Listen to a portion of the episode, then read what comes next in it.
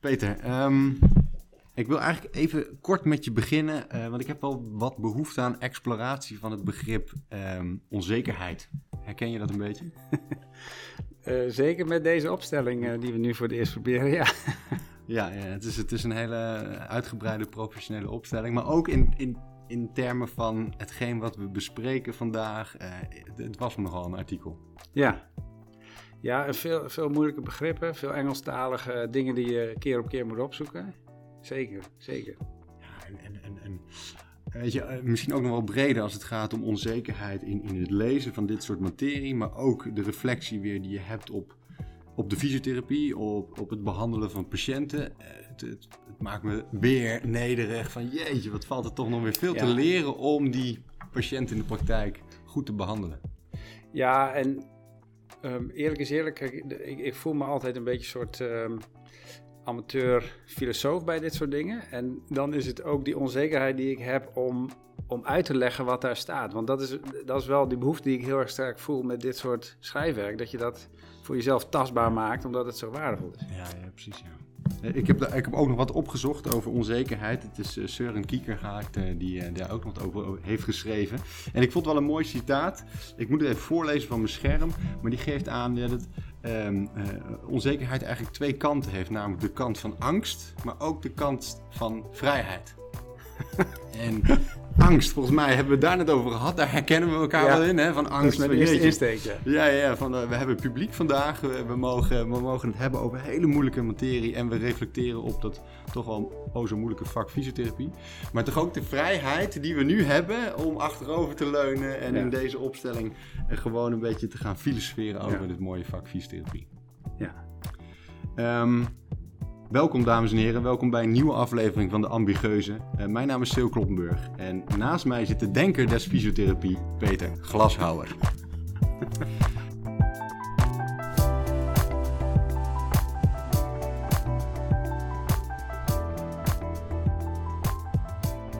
Peter, uh, Peter, dit is de tweede aflevering op rij dat we zo in, in gezamenlijkheid eigenlijk uh, aan één tafel mogen zitten. Um, maar er is nog iets bijzonders, want we zijn, uh, we zijn live. Uh, dat betekent dat uh, mensen in kunnen loggen en met ons mee kunnen luisteren, kunnen kijken. en ik, kan niet zo snel spieken, maar volgens mij zijn er al behoorlijk wat mensen ingelogd. welkom iedereen. Um, ontzettend leuk dat jullie aan willen haken en mee willen luisteren vandaag bij dit, dit, deze aflevering. Uh, we nemen even de vrijheid om zo'n drie kwartier, 50 minuutjes, uh, Peter en ik uh, samen in gesprek te gaan over uh, dit artikel. En aan het einde is er dan ruimte om voor jullie eigenlijk aan te sluiten en de microfoon te pakken, vragen of opmerkingen, meedenken, te, te, deponeren als het ware in deze aflevering. Uh, en wij doen een poging om daarop in te gaan. Maar we zien uh, mooie gasten ook vandaag uh, in de call. Dus wie weet wie, ja. wie, er allemaal op kan. kan ja, en, en, volgens mij ook goed als je, als je vragen hebt, kun je ze wel zeker in de chat deponeren. dat is voor ons ook wel fijn, want dan kan, het blijft ook bewaard. Dus vragen die we niet kunnen beantwoorden, blijven als zodanig wel bewaard. En ik vind dat wel heel waardevol. En je kunt zelfs, als je iets een hele goede vraag vindt, dan kun je dat hè, van iemand anders een goede vraag, dan kun je hem liken met een duimpje. En dan, dan geeft het ook nog wat, wat weging van anderen op jouw vraag. Die, die mogelijkheid zit erin. En dat is voor ons ook leuk om, om terug te lezen, denk ik. Zeker. Uh, om dit te vieren, deze mooie opstelling, um, wil ik toch even stilstaan bij een traditie die wij hebben opgebouwd. Uh, een aantal jaar geleden kwamen we voor het eerst bij elkaar. En wat we bij die bijeenkomst hoorden was toch altijd wel een IPA. We hebben in die, die, tijd toch wel een beetje een, een liefde opgebouwd voor de IPA. Er werd net al even geroepen, is dit om moed in te drinken. Maar we drinken vandaag een, een krap biertje van de Scheldebrouwerij. Een IPA'tje, natuurlijk. en dat zal ons vergezellen tijdens deze call. En we nodigen iedereen uit om daar uh, in mee te doen. Ja. Dat, dat voor wat betreft de gezelligheid. Laten we nu focussen ja. op het artikel wat we, wat we bespreken. Um, het artikel is van Lutger van Dijk en Erik Rietveld, gepubliceerd in 2017, met als titel Foregrounding Social Material Practice in Our Understanding of Affordances: The Skilled Intentionality Framework. Uh, Lutger van Dijk, filosoof en bewegingswetenschapper, heeft zelfs een, uh, uh, is gepromoveerd zowel in de filosofie als de bewegingswetenschapper. En Erik Rietveld, nou ja, ook een professor in de, in de filosofie. En ik heb gisteren nog even een search gedaan naar hem, maar, maar wat een genie is dat.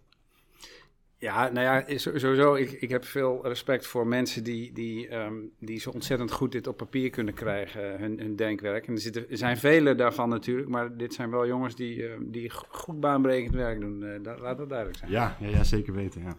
En ik, ik heb gelukkig ook, uh, of tenminste, ik heb het genoeg gehad om met Lutge van Dijk toch nog wel wat koffiesessies ook gehad uh, te hebben. aan het Wilhelminapark in Utrecht. En ook hij heeft me weer veel geleerd. toen destijds al om anders te kijken naar, eh, naar fysiotherapie en onze handelen. Dus ik ben heel blij dat we nu uh, dit artikel samen gaan bespreken.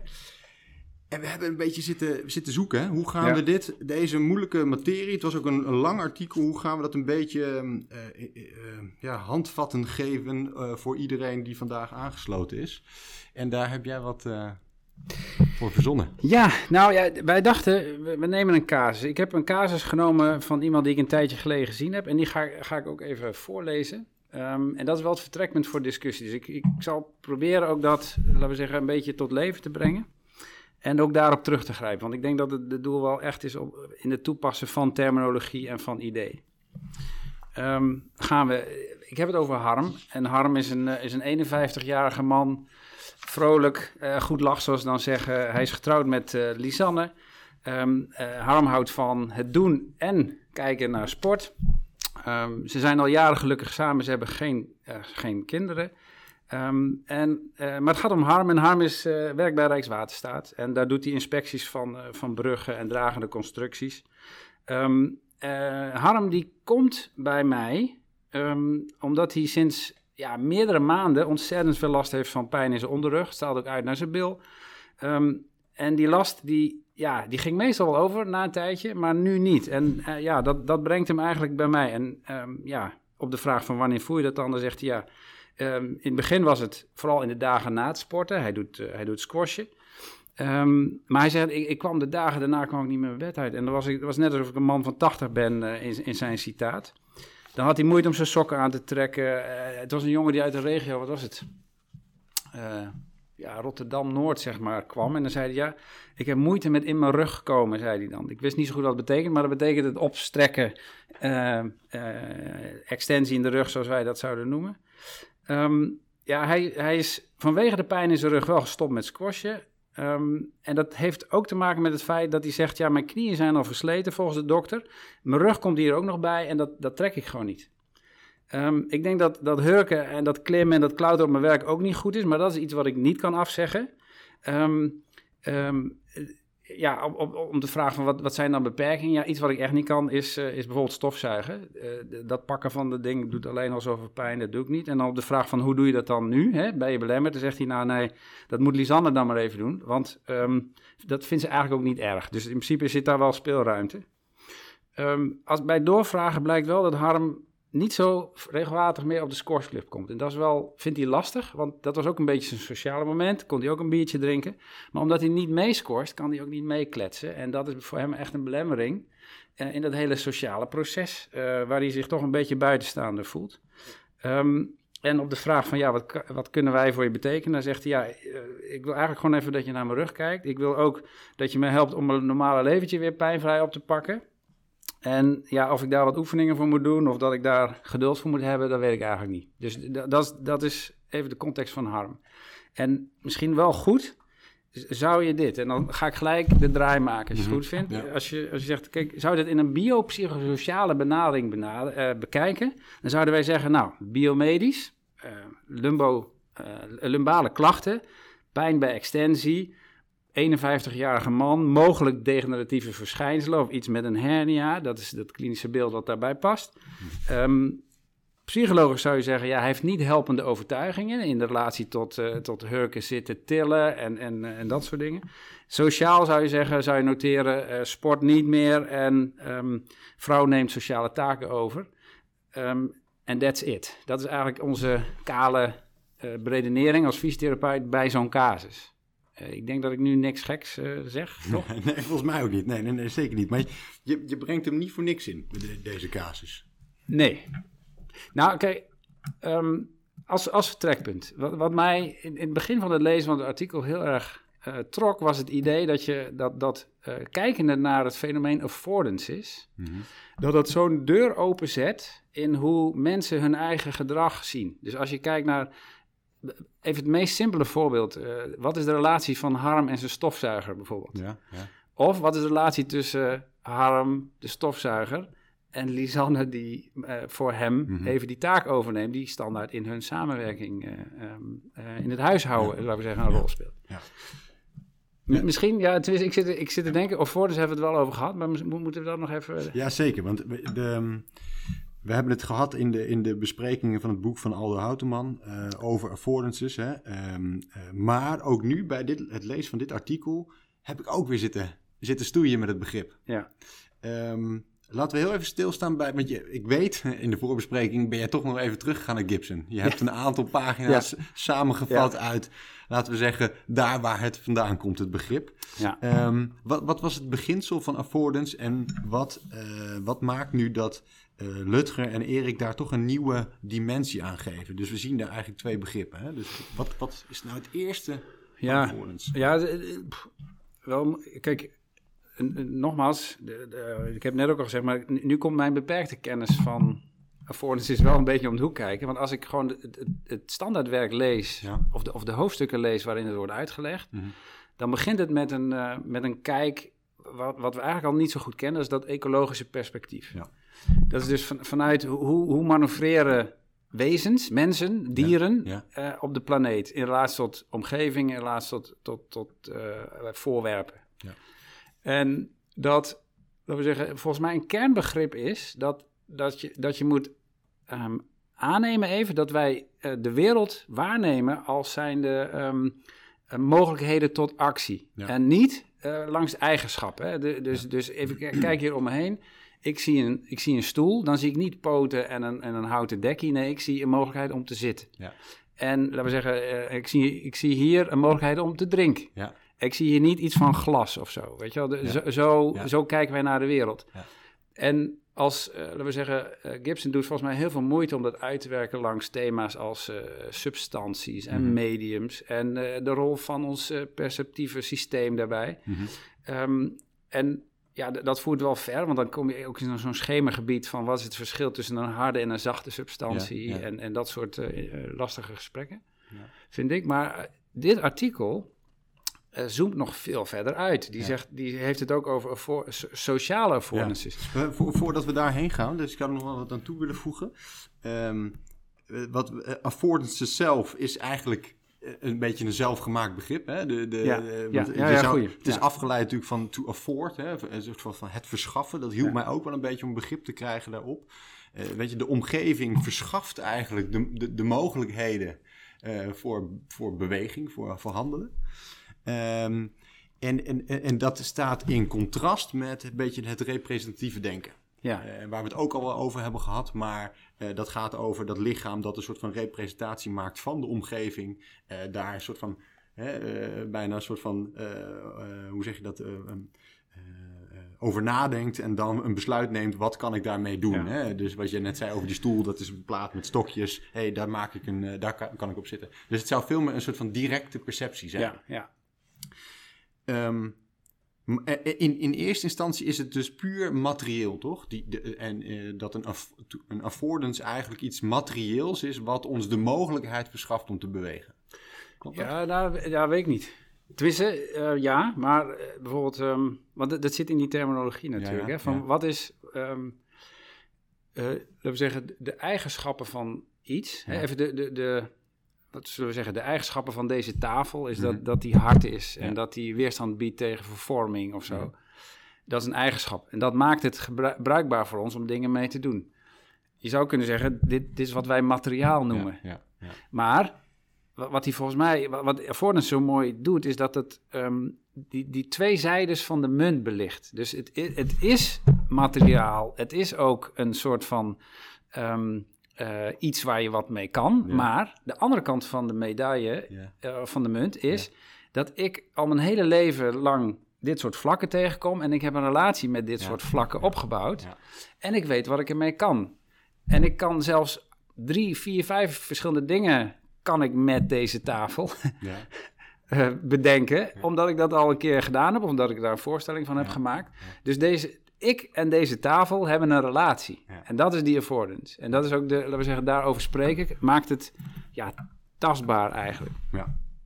Oké, dan, dan naar het werk van vandaag. Want eh Lutger en Erik die, die voegen daar eigenlijk iets aan toe. Ja, Of die, die breiden het misschien wel uit. Die zeggen, eh, weet je, een affordance is niet alleen maar iets materieels. Affordance wordt ook duidelijk, hè, hoe je daarmee omgaat. Dat, hetgene wat het, vers- wat het verschaft, het gedrag, wordt ook duidelijk beïnvloed door sociale coördinatie, Ja. door sociale normativiteit. Ja. Eh, daar wordt een aantal voorbeelden in gegeven. Ja. Een van die voorbeelden die, die ik zelf ook mooi vind, is de stiltecoupé. ja, Ehm, je, je loopt de trein in, ehm, eh, je, je gaat zitten, daar, daar, zijn, daar zijn de stoelen, hè, die afforden zeg maar om te gaan zitten. En je hebt de mogelijkheid om met degene die in de trein zit te gaan praten. Eh, maar, hè, dat zou dan de treincoupé kunnen afforden. Maar daar hangt dat blaadje van eh, stilte. ja. Dus er is een sociale norm die zegt, ja, weet je, in deze coupé is het, wordt stilte Ja. veracht van je. Ehm, dus ik, ik, houd, ik hou me daaraan. Hè? Dus ik, ik praat niet, terwijl ik dat wel zou kunnen doen. Ja.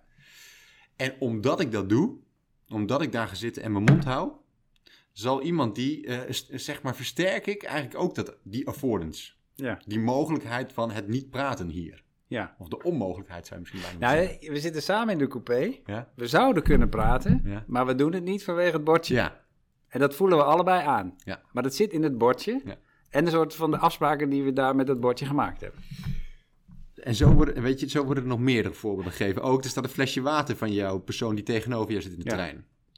Ik kan het flesje water pakken, openmaken en gaan opdrinken. Ja, het flesje schreeuwt, maak mij open, drink mij. Ja, doe ik niet, want het is niet van mij. Hè, Ja. de- althans, dat neem ik aan. Ja, dus op dat moment denk ik dat flesje is van mijn eh, buurman. Dus ik doe het niet. Dus er wordt iets aan toegevoegd, het sociale aspect. ja. En nu terug naar eh, waarom waarschijnlijk de meesten hier ook aangesloten zijn. Wat heeft dit te maken met de casus en lage rugpijn? Ja, nou ja, ik, ik, ik, laten we zeggen, ik vind het sowieso al leuk dat je bijvoorbeeld dat voorbeeld neemt van ehm, handelen in relatie tot objecten. Dat, dat is iets wat in de fysiotherapie echt ontzettend uitgekleed wordt. En dat noemen wij bijvoorbeeld de problematische handeling. Dus laten wij zeggen, ehm, eh, de problematische handeling voor Harm in dit voorbeeld is eh, dat stofzuigen bijvoorbeeld. Ja. Ehm, als, als, je, als ik als fysiotherapeut die een analyse maak van hoe buk jij om die stofzuiger uit de gangkast te pakken. Als ik kijk hoe jij die beweging maakt. Wist jij trouwens dat stofzuigen? Dat moet je helemaal niet zo doen. Je Nee. moet gewoon rondlopen, want dat ding dat zuigt uit zichzelf. Ja. Dat is ook zo, even de nilfisk reclame. Maar dat je, dus patiënten doen altijd zo met stofzuigen, maar dat hoeft helemaal niet. Maar dat terzijde, dat, dat je die analyse heel, heel lang en uitgebreid doet op die handeling. Maar nu dat, dat sociale. Mhm. Dus als ik, als ik ehm, oh nee, even nog daarvoor. Die affordance Mhm. is dat die, die stofzuiger schreeuwt, Mhm. eh, gebruik mij. En dat ik rondloop in mijn huis en ik zie allemaal stof en dingen op de grond liggen. Da- Dan hoor ik in de kast, in mijn hoofd, hoor ik de stofzuiger schreeuwen, gebruik mij, gebruik mij. Ehm, dat is die relatie die ik heb met die stofzuiger. Maar wat ik ook heb in die relatie is dat ik al weet dat het bijvoorbeeld pijn doet. Da- dat is, laten we zeggen, hoe die affordance zich, Ja. eh, affordance zich kan ontwikkelen in relatie tot voorwerpen en objecten. Ja. Is dat ik, dat ik de noodzaak voel om te gaan stofzuigen. Ja. Dat ik die stofzuiger weet dat dat het middel is, maar ik weet ook dat het pijn gaat doen. En dan komt zo'n keuzemoment, en dat is denk ik voor therapie super interessant. Van hoe hard schreeuwt die stofzuiger naar jou? Want, want dat zijn die patiënten die zeggen: Ja, als ik, weet je, ik moet ramen kunnen zemen. Als ik, als, ik, als ik op de bank zit en ik zie dat de ramen vies zijn, ja, dan word ik doodongelukkig, want ik kan het niet. Da- Dat is je, dat is je, je, je affordance met, met die zeem, zeg maar. Ja. En je affordance met die, met die bak met water Ja. en die handeling. Ja. Maar dat sociale, en dat vind ik ook super, super interessant, omdat in het voorbeeld zegt, zegt Harm heel makkelijk, in de casus zegt hij, ehm, ja, dat, doet- dat doet Lisanne wel. Mhm. Maar wat deze jongens in het artikel introduceren is super belangrijk, is, de, is jij hebt een Lisanne die dat voor jou doet. Ja. Dus het hebben van de sociale partner die dat even tijdelijk van je overneemt, Mhm. eh, brengt een extra speler eh, eh, laten we zeggen, op de kaart. Om dat probleem mee dan wel in stand te houden. Hè. Dus Lisanne wordt mede verantwoordelijk Mhm. voor het in stand houden van zijn klachten. Als zij niet op voorhand tegen hem zegt: Hé hey Harm, ehm, ik wil het best voor je doen. Maar hè, we nemen drie weken eh, dat, dat ik het voor je overneem. Maar daarna ga je het rustig weer opbouwen. Dan begin je maar met de bovendieping. Die is makkelijk. Even hoe wij denken in eh, tijdelijk rust nemen en daarna de belasting weer opbouwen. Want als, als dat permanent overneemt, dan wordt zij dus die, die, in die contextuele factor, die rem op het vertonen van bepaald gedrag. En ja, het klinkt misschien gek, maar als Lisanne dat niet zou doen, Ja. had je dit, deze mogelijkheid niet. Of dit probleem niet. Ja. Wat, want jij gaf net even aan het begin net naar die kaas al aan, daar had je het over het biopsychosociale model. Je zou, eh, tenminste, ik kan me zo voorstellen dat we dan zeggen, ja, maar wacht even, dat, dat biopsychosociale model brengt die Lisanne toch ook in beeld? Brengt die toch ook in kaart? Wat maakt dan het, eh, de socio-materiële eh, affordance, wat maakt die nou anders, die analyse, dan het biopsychosociale model?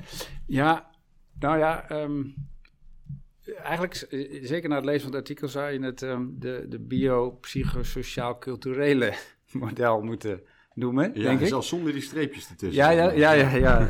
nou, maar omdat dat, ehm, eh, eh, die patiënten die bijvoorbeeld ehm, eh, die zeggen, ja, maar als ik het doe, doet niemand anders het. En ik, ik wil zorgen voor mijn, voor mijn gezin. Die mensen zitten vast in een bepaalde cultuur. Hun moeder deed altijd al zo. Ehm, ze hebben het altijd zo gedaan. En dat brengt een extra dimensie van de, van, van de pijnlijkheid ervan op de tafel. Dus dat je, dat, dat, laten we zeggen, dat het eigenlijk, nou ja, in, in de gemiddelde relatie, ehm, denk ik best wel gangbaar is dat, dat, dat als één, één iemand ziek wordt, dat die ander dat overneemt. Ja. Maar dat wij eigenlijk nooit gen- geneigd zijn om dat lastige thema als therapeut te bespreken tussen echtparen. Ja. Wat wel echt besproken moet worden van, hé hey, luister eens eh, Lisanne, ehm, dat doe je nou wel, maar daar moet je mee stoppen.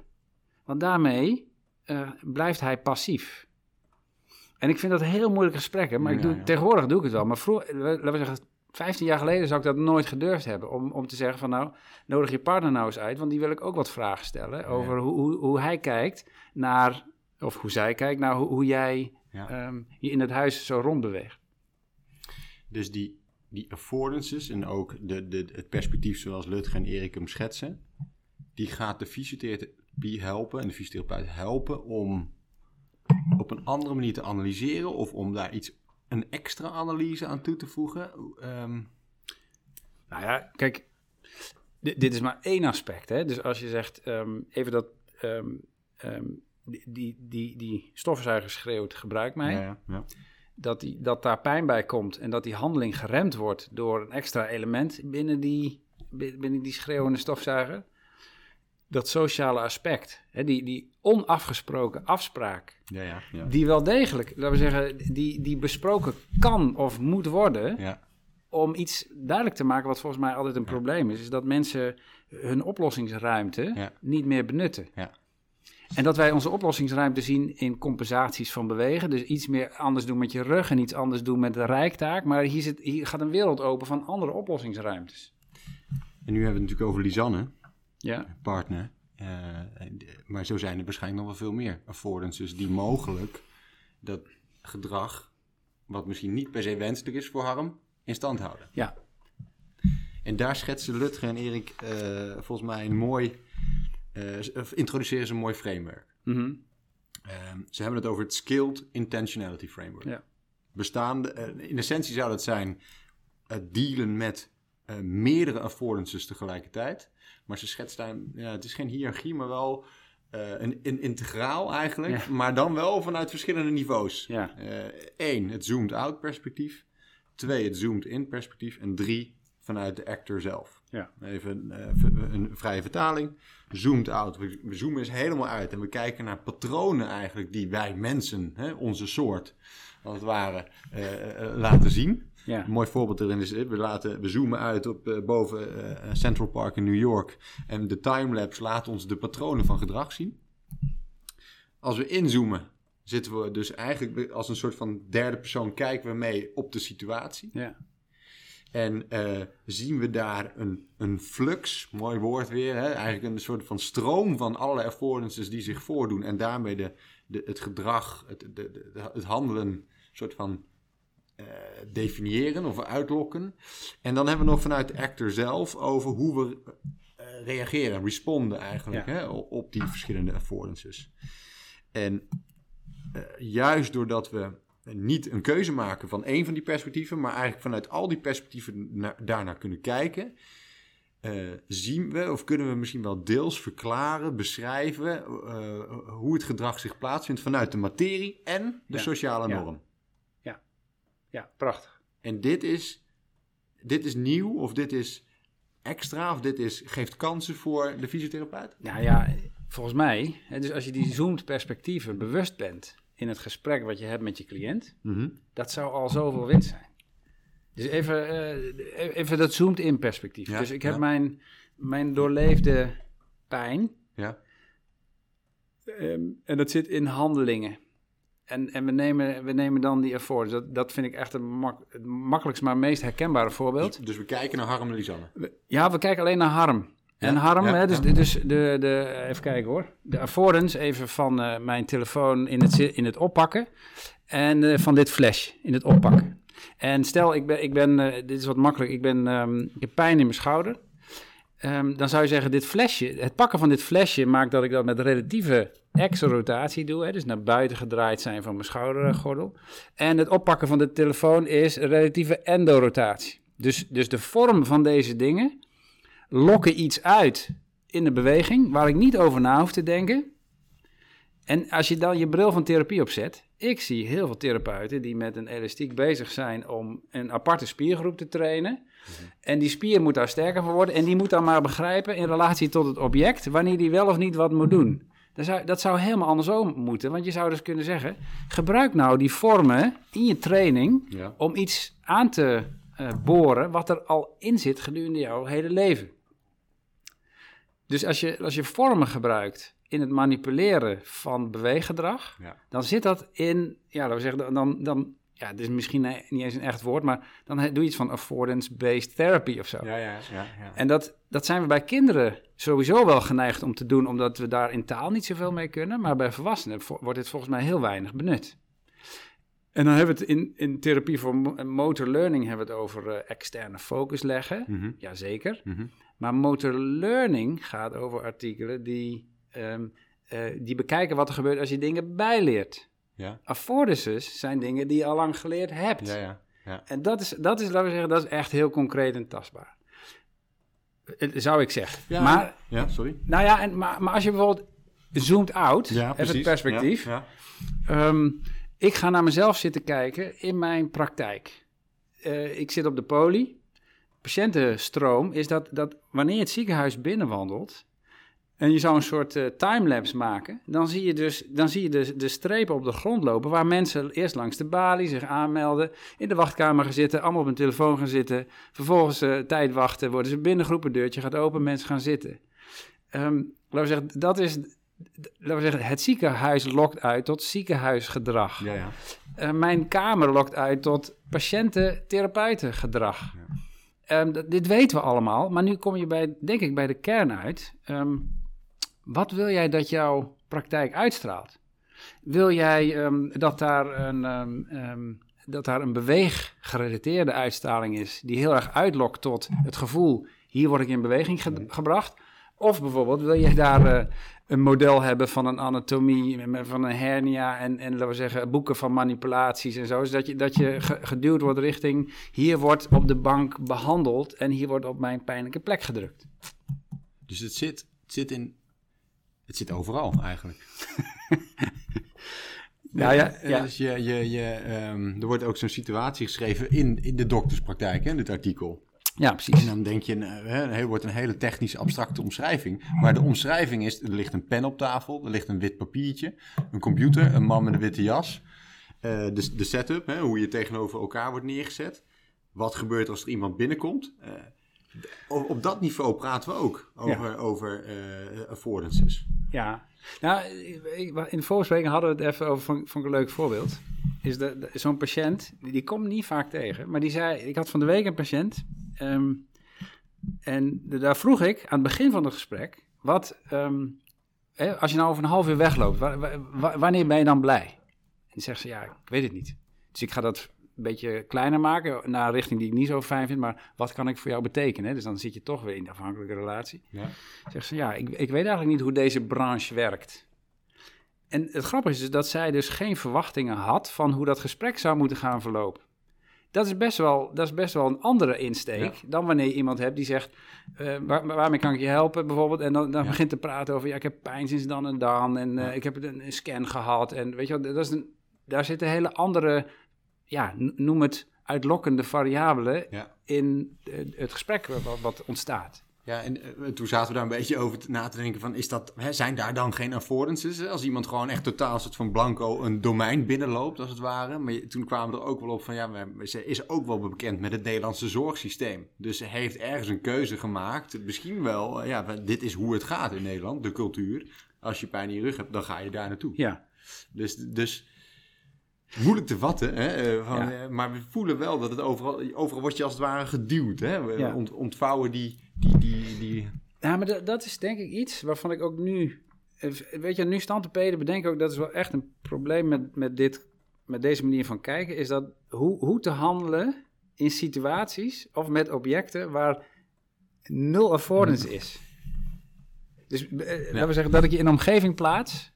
waar je allemaal objecten ziet die je nog nooit gezien hebt... wat je ook niet weet wat de betekenis daarvan is. Je zou kunnen zeggen dat is de, de kunst. Hè? De beeldende kunst biedt daar eh, inzicht in. Ja, ja, dat is waar. Daar, daar kom je wel eens in een ruimte waarin je iets ziet staan. Geen idee, maar je, wat, wat ga je doen? Je gaat, je gaat toch proberen eigenlijk, je gaat ontvouwen als het ware. Je gaat, Ja, maar is, even wachten hoor. Want ik loop wel eens, wel eens een museum in. Mhm. Maar soms heb ik wel echt, dan kijk ik binnen. Ik zie echt helemaal niks hoor. Ik, het doet me niks. Ik krijg er niks van. Weet je, maar dan, ik weet aan de andere kant, het is mijn beperkte kennis met de kunst. Die maakt dat het ook niet.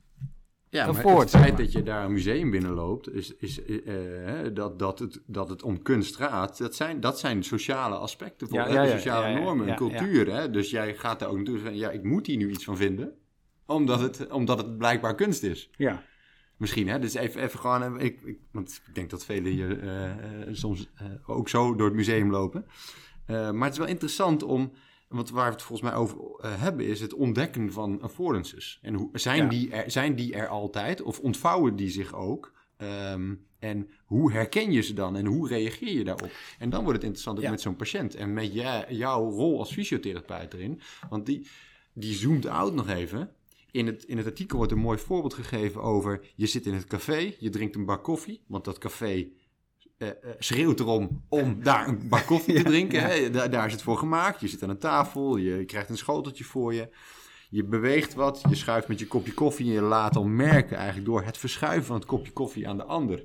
dat het tijd is om bijna te gaan. ja, Maar waarom is het tijd om bijna te gaan? Omdat je weet dat de trein van vier uur Ja, gaat. ja. En ook dat is een affordance. ja. De, de trein van vier uur op de achtergrond biedt de mogelijkheid om hem te pakken.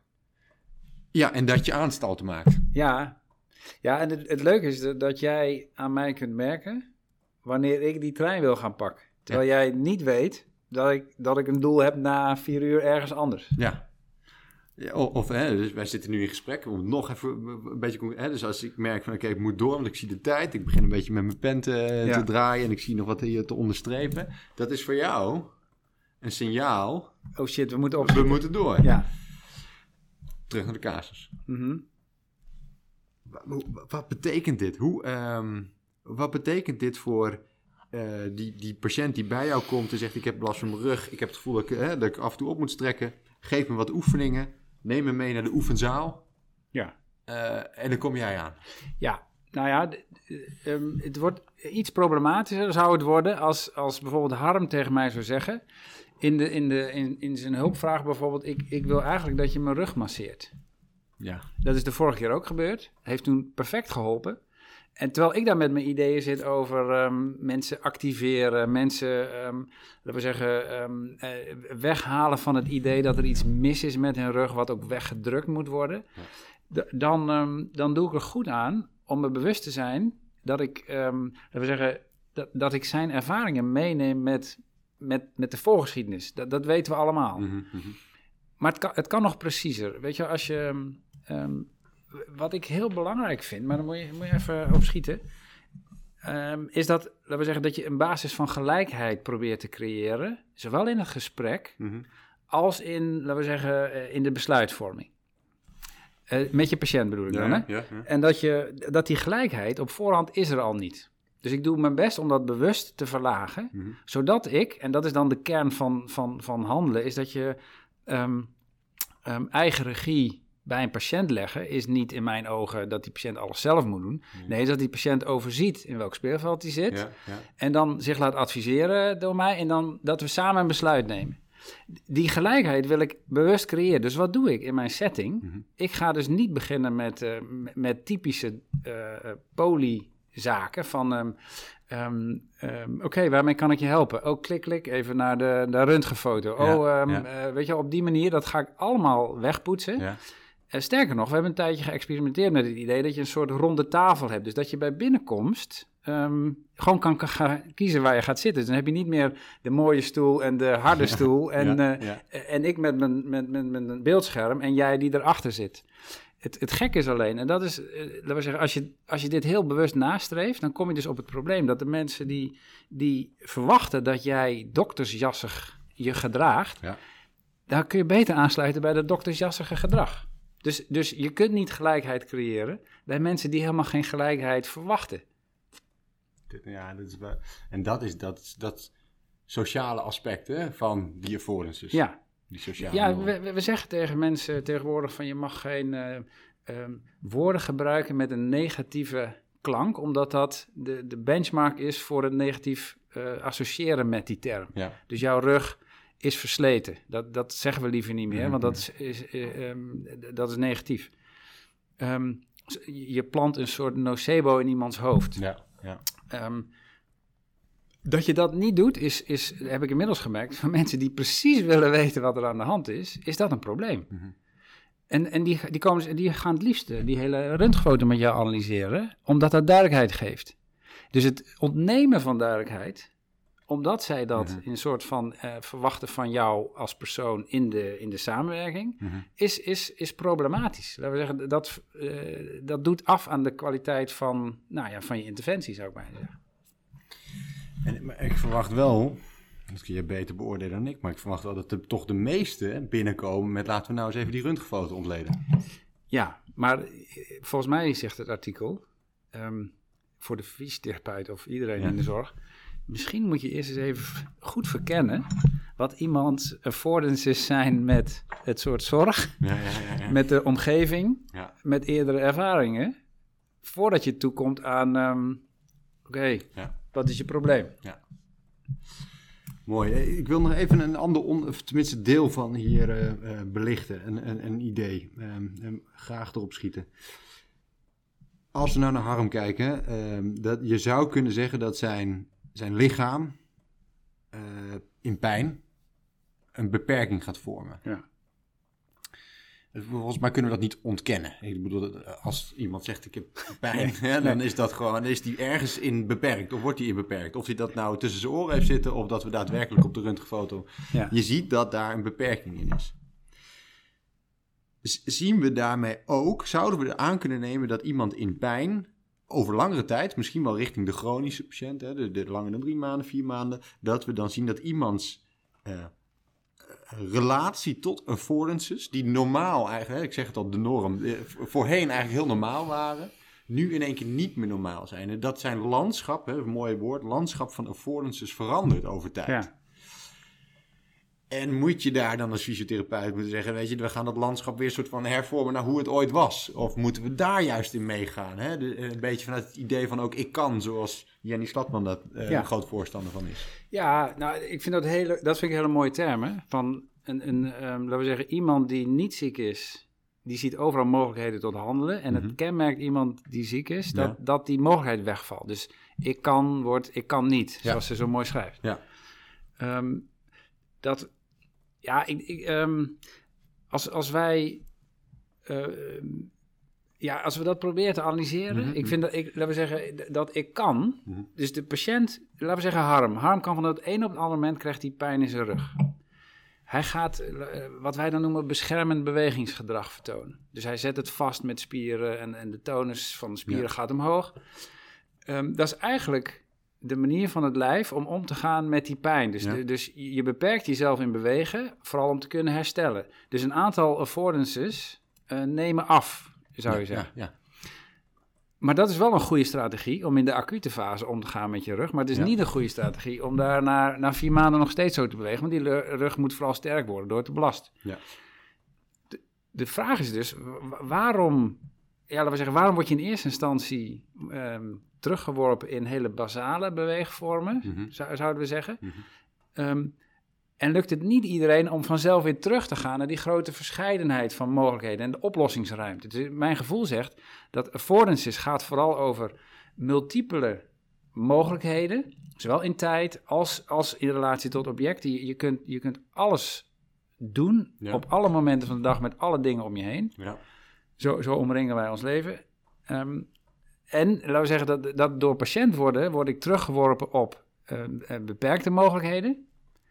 En hoe, hoe vind je nou de ruimte zo- zodat je weer, ehm, weer alles kan en dat alles weer benutbaar wordt? Ja. Dus die affordance is, zou je bijna zeggen, die, wat je leert. Wat Harm heeft geleerd van een stofzuiger, is ook dat hij hem niet kan, dat hij hem niet kan gebruiken in tijd dat hij last heeft van zijn rug. Dus zijn affordance breidt uit in relatie tot, tot, tot de stofzuiger. We hebben het heel vaak over de stofzuiger, ik weet niet waarom, maar dat is een beetje... Ik snap idee. wat je bedoelt. En wat ik, wat ik ehm daar mooi eh, van dat idee van ik kan, hè, daar hebben we in de vorige aflevering het ook al over gehad eh, met. Ehm, over dat idee van abnormaliteit ook. Ehm, en gezondheid. Is dat als je vanuit dat perspectief gaat kijken, dat bekrachtigt eigenlijk alleen maar dat idee van social materiality affordances. Ja, want het ik kan, hè, zou je eigenlijk kunnen zeggen dat iemand die ziek is, kan vaak iets niet meer, omdat hij zich niet meer verhoudt tot de norm. ja, En die norm is vaak sociaal. Hè? De, de, de, Ja. de sociale norm. Dus, eh, staat, eh, volgens mij geeft Jenny dat zelf aan, het voorbeeld. Ehm, eh, er staat trouwens onlangs nog gepubliceerd in het, in het Filosofie Magazine. Ja. Dat gaat over pijn. Een aanrader om die eventueel nog, nog even te lezen. Eh, maar ze geeft daar zelf het voorbeeld van eh, iemand in een rolstoel aan. Hè? Eh, de, ehm, iemand in een rolstoel is vaak beperkt, omdat hij in een gebouw rijdt, bijvoorbeeld, waar geen liften zijn. ja, En als er in een gebouw, dus als de architectuur zich niet leent voor de rolstoelrijder, dan zou je kunnen zeggen, dan is het niet de rolstoelrijder eigenlijk die beperkt is, maar is het onze, Ja, onze het gebouw. norm. Ja. Ja. het gebouw wat beperkt is en, en maakt dat iemand zich niet kan verhouden tot die norm. top. Als- kunnen we dat soort van vertalen naar Harm en zijn casus waarin we zeggen, hé, hey, maar misschien is het ook wel die, die rugpijn, ehm, eh, niet zozeer die rugpijn, maar veel meer het niet meer kunnen verhouden tot die sociale normen. Ja, laten we zeggen, het leuke wat je nu doet, denk ik, is dat je het probleem van, van, van laten we zeggen, die patiënt in die rolstoel, ehm, uit, letterlijk uit, uit die mens en die rolstoel Ja, ja, haalt ja. en hem ze in, in zijn omgeving zet. Ja. En daarmee wordt de omgeving onderdeel van dan wel het probleem of de oplossing. En biedt het voor ons ook vooral ruimte om oplossingsgericht te kunnen denken. Hè, dus de, de, ehm, vaak zoeken we oplossingen in het vergroten van de, de skills van mensen. Mhm, mhm. Eh, de, de, de, de, de, de, de mogelijkheden om Ja. te handelen. Ja, Ehm, om maar maar te voldoen aan. ja, om maar te voldoen aan. Ja. Maar, maar we zoeken het eigenlijk, nou, nou, niet een marge daarvan in al die andere facetten die net zo belangrijk zijn. In, onze voorbespreking gaf je ook aan, hè, dat je wel eens met, volgens mij met je stagiair heb je dat gesprek ook gehad. oh, en dat je elke keer bij die patiënt toch weer uitkwam op, ja, in hoeverre ben je nu in staat om eigenlijk je, je omgeving aan te passen, eh, om daar het probleem in Ja. op te lossen en niet zozeer bij jezelf. Ja, ja, d- ja, nou ja, ja, omdat je als, ja, als, als je zegt, oké, ik ga het een op het andere moment ga ik het anders doen. Hè? Dus ik ga mijn hele analyse rondom pijn en bewegen, ga ik verruilen voor de vraag, hé hey joh, waarom is het voor jou zo moeilijk om oplossingsruimte te zoeken? Ja. Ehm, dat, dat, laten we zeggen, hoe je het ook went of keert, daar komen telkens al die gesprekken komen daarop terug. Dus daar kunnen wij het van achter de tafel heel makkelijk over eens worden. Eh, Tot, totdat, en we hadden ons echt voorgenomen, eh, een collega van mij eh, op de poli afgelopen dinsdag, en dat we, ehm, we gingen dat ter discussie stellen. Zit de eerste patiënt voor onze neus en die begint over, ja, mijn, ehm, eh, eh, mijn moeder is onlangs overleden. dus ik werk alleen maar nachtdiensten, omdat ik, ik kan gewoon niet te veel aan mijn hoofd hebben. Uh, mijn vader die zit thuis met een burn-out, daar, daar moet ik voor zorgen. M mijn broertje heeft, uh, heeft autisme, spectrum, woont thuis, heeft veel zorg en aandacht nodig. Mm -hmm. het, het, tranen liggen, liggen, laten we zeggen, dichterbij dan het, dan het lachen dan durf ik die vraag niet meer te stellen. Want ik, weet je, ik snap wel dat die oplossingsruimte op dat moment, ja, hoe dan, waar dan? Ja. Um, weet je wel, het leven heeft de neiging om je zo enorm klem te zetten op bepaalde momenten. Ja, ja de, dat is. Um, maar goed, dat is een beetje verschuiving van de discussie. Want als, als, je, als je het vanuit het perspectief van kracht en, en in jezelf moet zoeken, of, of zijn er mogelijkheden en is er speelruimte? Er zijn heel veel situaties denkbaar nou ja, het verschuiven van de discussie. Ik vind het wel weer benadrukken, en dan mag ik misschien aansluiten op het begrip onzekerheid waar we hiermee begonnen zijn, is dat hoe complex, hoe moeilijk het is om de patiënt met lage rugpijn eh, zo in zijn leven, als het ware, te helpen. Ja. En, en dat um, een, een, een uh, ik, ik, sla nu heel plat hoor, maar gewoon de core stability. Even wat uh, in, je, in je fitnessruimte uh, aan de slag gaan. Nou, dat, daar, dat je daar de discussie over kunt voeren, laat ik het, uh, laat ik het zo zeggen. En, en, daar zeg ik zo dadelijk nog even wat positiefs over, over de ja. fitnessruimte. Um, maar de, het onderstreept voor mij dus wel um, dit soort verhalen. Het idee van uh, het, het, zowel het materiële als sociale aspect van affordances, überhaupt het idee van affordances hoe moeilijk, hoe moeilijk is überhaupt leven? Hè? Bijna om het zo maar even heel zwaar te zeggen, maar gewoon en dan ook nog eens een leven met pijn. Uh, ja, hoe complex dat is en waar, waar, waar zet je je koevoeten tussen om daar iets van verandering in te brengen? Nou, ik, ik zit nu hier even naar, naar, de omgeving te kijken. We zitten hier in een, in een, uh, op, op, op de Hogeschool Utrecht in een klaslokaal. En zie je, zie je wat voor dingen daar staan? Daar staan behandelbanken. Dus als je wil dat fysiotherapie iets, iets gaat worden waarbij je mensen activeert, waarbij je goede gesprekken wil voeren, mhm. wat, wat, doen wij? We gaan dat in een ruimte doen waarbij mensen achter een bank zitten. Dat is, dat is eigenlijk een raar idee. Ja. ja. Die, die bank schreeuwt, ga liggen. Ja. Stop je hoofd in het gat. Ja. Uh, weet je wel, bijna masseer mij, nou, zegt die Dat is wel een mooi bruggetje nog even. En ik, ik spiek op de tijd, maar we gaan ook al hard. En ik wil zeker nog even de ruimte geven aan iedereen die uh, vandaag aanwezig is om nog uh, met ons mee te denken. op zich zou je ook wel weer kunnen zeggen, en dat is het leuk vanuit affordances, um, dat de fitness op zich, de behandelbank op zich, ook weer mega interessant is van wat dat doet met die patiënt die die fitnessruimte inloopt. Hè, dus we zijn geneigd om de, eh, de patiënt in de hand te nemen en een, met een instructieblaadje, er staan ook de tekeningetjes vaak op de apparaten, ja. uh, wat je precies moet doen. Maar je zou ook een soort van carte blanche kunnen geven. Nou, kijk maar even. Wat, ja, wat, ja, wat, hoe jij, en dat krijg je natuurlijk leuke tafereelen hoe mensen toch verkeerd om op een apparaat liggen. Maar goed, het is de affordance die daar, uh, ja, die daar spreekt en die zich uh, ontvouwt. Um,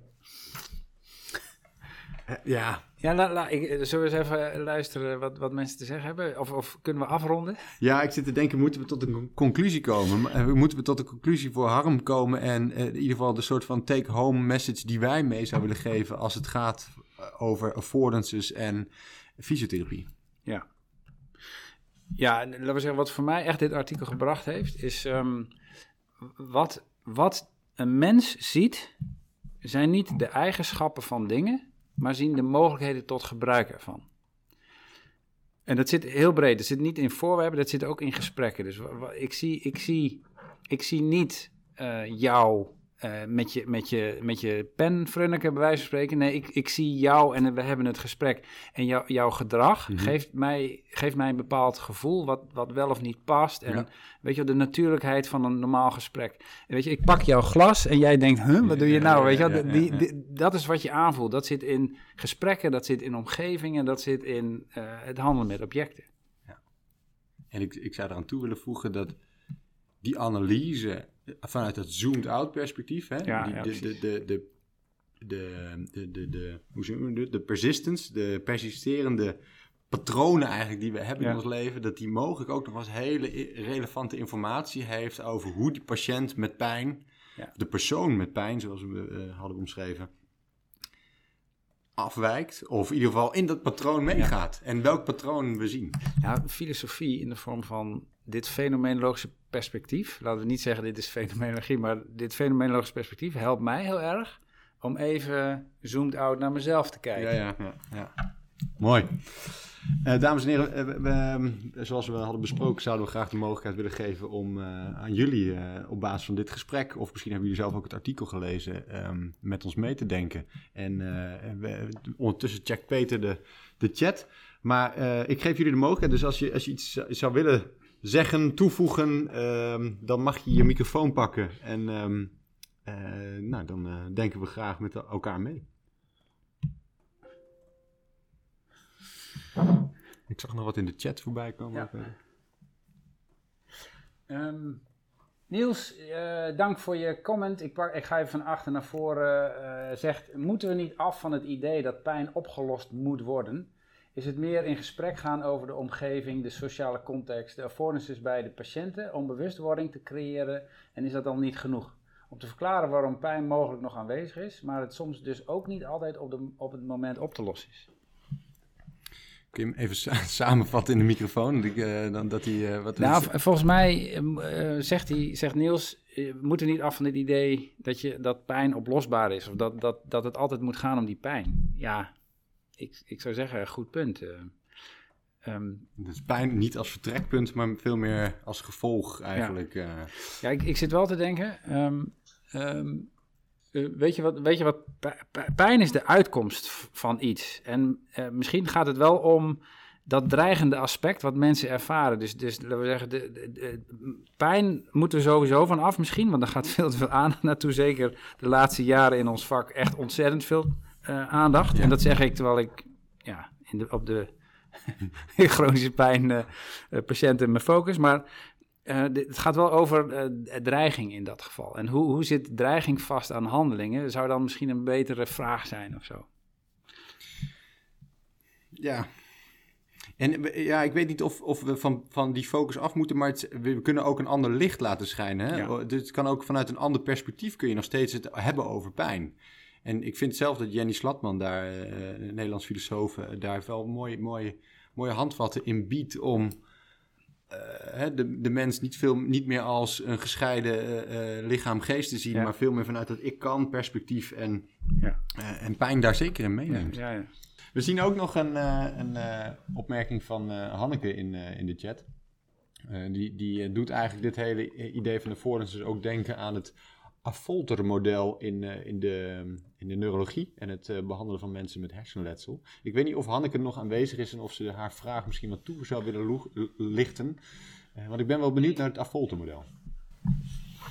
Nou, ik ben er nog. Ik, was, ik dacht, ik schrijf het eventjes de, wat je was aan het vertellen over, ja, je kan aan elastieken gaan zitten trekken, maar waarom doen we geen beroep op dat wat al in het brein zit? En tenminste, zo heb ik het begrepen wat je zei. Ja. Waarom maken we geen gebruik van al aanwezige oude patronen? Ja. Heb ik dat goed begrepen? Ja, ja, ja. In de basis zeker, ja. Nou, toen dacht ik, toen ging mijn, mijn hoofd naar dit model dat gebruikt wordt in de fysiotherapie. Ik weet niet of het uh, bekend is bij, uh, bij anderen. Maar bij mensen met uh, hersenletsel, bij wie heel veel ingangen geblokkeerd zijn, is dit eigenlijk een van de weinige manieren waarop je iemand dan nog, nog kunt bereiken. Door beweging uit te lokken, door kennis, ja, je gebruikt ook het woord morfologie. En dat, dat in Avolte wordt gebruikt door gebruik te maken van morfologische veranderingen. Ja. Dus ik moest eraan denken, maar later in het verhaal dacht ik, nou ja, goed, uh, oké, okay, is hetzelfde denkidee, maar heeft op de casus niet zoveel uh, Nee, ik denk, weet je, dat is echt, um, dat is denk ik echt een, een, een switchpoint in, laten we zeggen, uh, goed om duidelijk te maken, wij, ik als fysiotherapeut kom ook echt uit die hoek van de sport en, en, de, en de manuele therapie en ik zit nu echt in de orthopedische hoek, dus... Um, laten we zeggen, ik ben niet bekend met, met, neurologische, met neurologische modellen. En ook bijvoorbeeld kinderfysiotherapie heeft ook, maakt ook heel veel gebruik van affordances. Maar even, laten we zeggen, de, de, wat je in de eerste lijn heel veel ziet, is dat we, dat, dat we niet gebruik maken van die dingen die jij nu precies schetst als zijnde eh, gewoon, gewoon alleen het idee al van ga ik mensen iets aanleren of ga ik mensen uitlokken tot dingen die ze al kunnen. Dat is echt al een, een mindshift van hier tot Tokio. En, precies. Precies. Ik denk dat, uh, ik kom ook uit de tweede lijn, neurologie en chronisch pijn. Um, en ik, en ik geef nu les op mij. En ik merk inderdaad dat uh, de eerste lijnscollega's heel erg gericht zijn op het trainen met apparaten. Ja. En dat functioneel trainen nog, nog heel ver weg is. En dat geldt ook voor onze studenten. Ja. Die vinden het ook heel moeilijk om vanuit een activiteit een oefening te bedenken die er, ja, ik zeg altijd, die er te doet. Ja, precies. Die betekenis heeft, ja. Die betekenisvol is, ja. Die, die binnen de context past. Ja, ja en het, het mooie is ook, denk ik, dat, um, dat als, je, als je werkt met chronische pijn, als je het zo kan noemen, dat, um, dat je zo'n mooi verband ziet tussen de handelingen die mensen al weten waarvan pijn gaat komen en de handelingen waarbij ze dat niet weten. Want dan, schijnt er, dan, dan ontstaat een soort schijnwerkelijkheid dat het net lijkt alsof ze je foppen, omdat een bepaalde handeling met eenzelfde positie in de ene uitvoering dan geen pijn uh, geeft aan die patiënt. Uh, die, die, die uit dat niet en die andere handeling wel. En dat het voor mij, hè, dus zeker na het lezen en het doormaken van mijn, mijn ontwikkeling de laatste tijd met, met de filosofie, vind ik het helemaal niet meer gek. Ik vind het zelfs volkomen logisch. Maar dat is zo'n rare shift. Want dan, dan zeker ook uh, mensen die het vak niet kennen, die denken dus van, nou, de, de, de, de faken het. Hè? Mensen faken hun last. Nou, dat is een valkuil als je in die, daarin stapt. Want dat is dus, dat is, ja, dat is, dan, dan zit je helemaal scheef. En het leuke is dus dat, je, dat, dat, dat als ik vraag van til je armers op, zeggen ze, oh, dat doet pijn. En als je zegt van, pak dit eens van de grond, dan heb je een hoek die, die hetzelfde is, maar geen pijn uitlokt. Maar dat is iets wat ze, ja, die relatie niet gelegd hebben. Dat is grappig. Je, dat, dat, dat kunnen we zien als een kans, toch? Ja. Als je dat opmerkt bij een patiënt en het, uh, en het uh, uitspreekt of het laat zien, dat geeft een, in, een ingang om op een andere manier naar beweging te kijken, ook voor je patiënt. Ja, ja de, de oplossingsruimte komt in één keer in beeld, zoals ik dat dan nu uh, geneigd ben om dat te verwoorden. Over, uh, overigens, als ik nog even um, aan toe mag voegen, want Hanneke, je had het over um, um, ook patronen hè, in het brein. Ik weet niet of je daar ook doelde op zo'n beetje zo'n model van patroongenerator, hè, alsof er vaste commands in het, uh, in het brein zijn. Uh, in het artikel wordt wel ook in het laatst nog verwezen naar de dynamische systeemtheorie. Uh, en, en dat, ik weet niet of je daarmee bekend mee bent, maar dat is wel een, een, um, een theorie die ook nog wat handen en voeten kan geven eigenlijk aan hoe die verschillende affordances op, op die verschillende niveaus eigenlijk met elkaar nou ja, ik weet niet of ze interacteren, maar hoe die tot elkaar eigenlijk zich verhouden en samenhangen en beïnvloeden ook. En, en constrainen, om het met een mooi woord te, aan te geven. Um, dus daar zie je wel uh, ook hoe, hoe er nog wat in, in, in, in, in dit soort bestaande theorieën, waarvan ik weet dat ze in het onderwijs ook nog wel eens terugkomen, um, nou ja, dat het daar ook nog wel zijn, zijn eigen kwijt kan, het, het idee van affordances. Ja. Ja, omwille van de tijd moeten wij denk ik uh, ons houden aan, um, aan, aan het uur wat we, aan hadden, het uur hadden, wat we hadden afgesproken. Ja. Ik zag nog één, er is nog één uh, melding in de chat en, dan, uh, en die is van Aldo. Um, en die zegt, hoe kijken jullie naar het biopsychosociaal model? Ja, het is wel grappig. Ik, uh, als ik een korte reactie mag geven, want dit hadden wij precies zo in de voorbespreking, um, um, hadden we het er even over. Over de tekortkomingen daarvan. En dat geeft al een beetje aan hoe we er naar kijken, omdat het um, ten opzichte van het idee van affordances, wat ons betreft, nog steeds een te reductionistisch gedachte is. Van we hebben, als we het sociale aspect doen we een vragenlijstje tegenaan. Uh, het, het, biomedische, daar doen we een krachttestje, bij wijze van spreken. Uh, en dan hebben we nog het, het, psychische, eventueel ook een vragenlijst er nog tegenaan. En dan hebben we het spectrum in, in beeld gebracht. Maar het gaat hem juist, hè, en da daarom ben ik fan van het verhaal van Jenny Slatman... over hoe zij voorbij het dualisme gaat van uh, het, lichaam en geest. Uh, het, is nog, het biopsychosociaal is wat mij betreft nog altijd iets te reductionistisch. Het opknippen van uh, en, en gaat daarbij voorbij aan, de, aan, aan hoe het volgens mij in de werkelijkheid niet te onderscheiden is van elkaar. Ja, die, um, in jouw boek heb je dat mooie stuk over, um, um, over in de groep fietsen bijvoorbeeld. En dat, dat in de casus van Harm ja, stiekem dat niet bier drinken met zijn maten vindt hij eigenlijk veel erger dan niet kunnen stofzuigen. Uh, maar dat het de dynamiek is van samen squashen en niet de dynamiek is van samen bier drinken. En dat is, dat is ook zo gek, is dat, dat, dat, dat door deze manier van kijken ga je dat ook anders bevragen eigenlijk. En hij, hij voelt zich niet meer onderdeel van die groep, omdat hij niet samen het spel heeft gespeeld. En niet, je kan altijd aansluiten van een biertje, maar het is toch iets anders blijkbaar wat hem bindt. Dat vind ik, laten we zeggen, en dat zou ik nooit kwijt kunnen in, in het biopsychosociale model. Want daar schrijf ik eigenlijk op, uh, kan niet meer sporten en ziet zijn vrienden minder.